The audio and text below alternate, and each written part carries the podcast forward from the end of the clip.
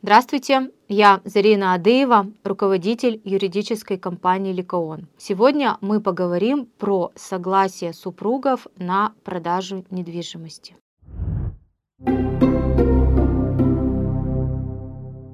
Что такое согласие супруга на продажу? Нотариальное согласие на продажу недвижимости – это документ, который оформляется у нотариуса и представляет собой волю одного из супруга на продажу другим супругам объекта недвижимости. Как нам известно, а, недвижимость может оформляться либо в общую совместную собственность, например, и в документах будет фигурировать оба супруга как собственники, а, либо если квартира оформляется на кого-то одного, то а, в документах числится этот человек, но презюмируется о том, что собственником квартиры являются два человека. И, соответственно, а, тот супруг, который не фигурирует в документах, он а, при продаже квартиры должен дать свое согласие на продажу этой квартиры. Нужно ли согласие, если супруги в разводе?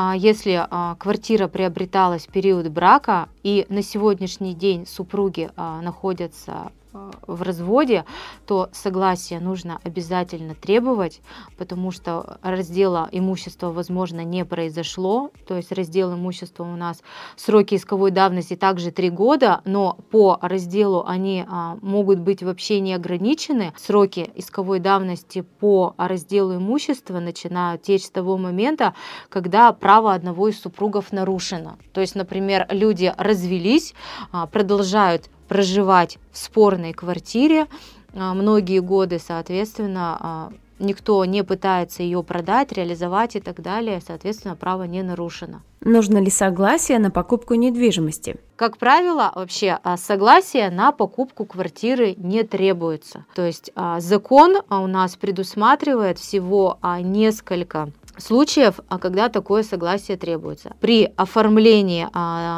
договора долевого участия, то есть прям в законе о долевом участии указано, что именно сам договор подлежит госрегистрации в Росреестре.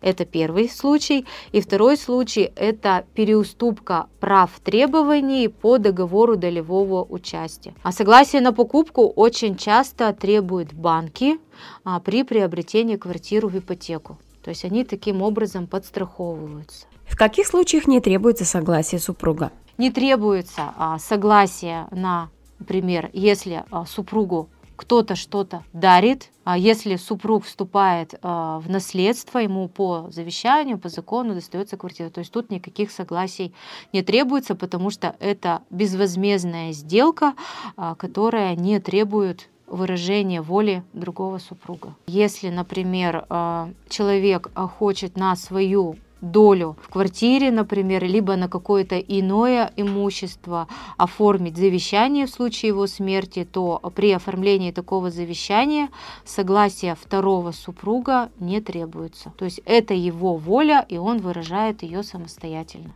Как оформить согласие супруга? Чтобы оформить согласие на покупку или продажу квартиры, а, необходимо лицу, которое дает это согласие, прийти к нотариусу и, а, предоставив паспорт, при необходимости документы на квартиру и оформить это согласие. Явки а, второго супруга к нотариусу не требуются. А в нотариальном согласии указывается о том, что а я такая-то, такая-то даю согласие своему супругу такому-то, такому-то на продажу такой-то, такой-то квартиры, например. В случае оформления у нотариуса согласия на покупку квартиры, то есть если уже конкретно, например, известен известна квартира, которая будет покупаться, то есть указывается ее адрес, кадастровый номер. Если а, квартира пока неизвестна, то можно а, просто указать, что я даю согласие своему супругу на покупку квартиры, например, в городе Екатеринбурге по цене, не превышающей такую-то стоимость. И этого будет достаточно. Чем может грозить отсутствие согласия на сделки? Если а, супруг а, который не давал а, нотариальное согласие на продажу квартиру, обратиться в суд и докажет о том, что согласие он не давал и что новый собственник знал о том, что нет нотариального согласия супруга и что супруг вообще есть, то эта сделка а, судом будет признана недействительной. Последствия признание сделки недействительной. Соответственно, а, договор купли-продажи, он отменяется, и а, все стороны возвращаются на круги своя, так сказать.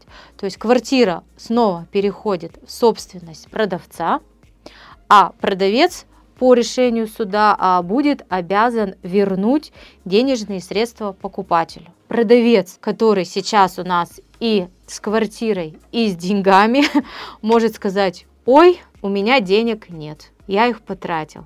И, соответственно, покупатель у нас остается и без квартиры, и без денег. Поэтому, чтобы такого не произошло, нужно всегда требовать нотариальное согласие на продажу квартиры. И обязательно проверять, чтобы на момент заключения сделки это нотариальное согласие было действительно. Поэтому на день сделки нужно обязательно проверять, не отозвано ли оно. Проверяйте недвижимость и продавца перед покупкой.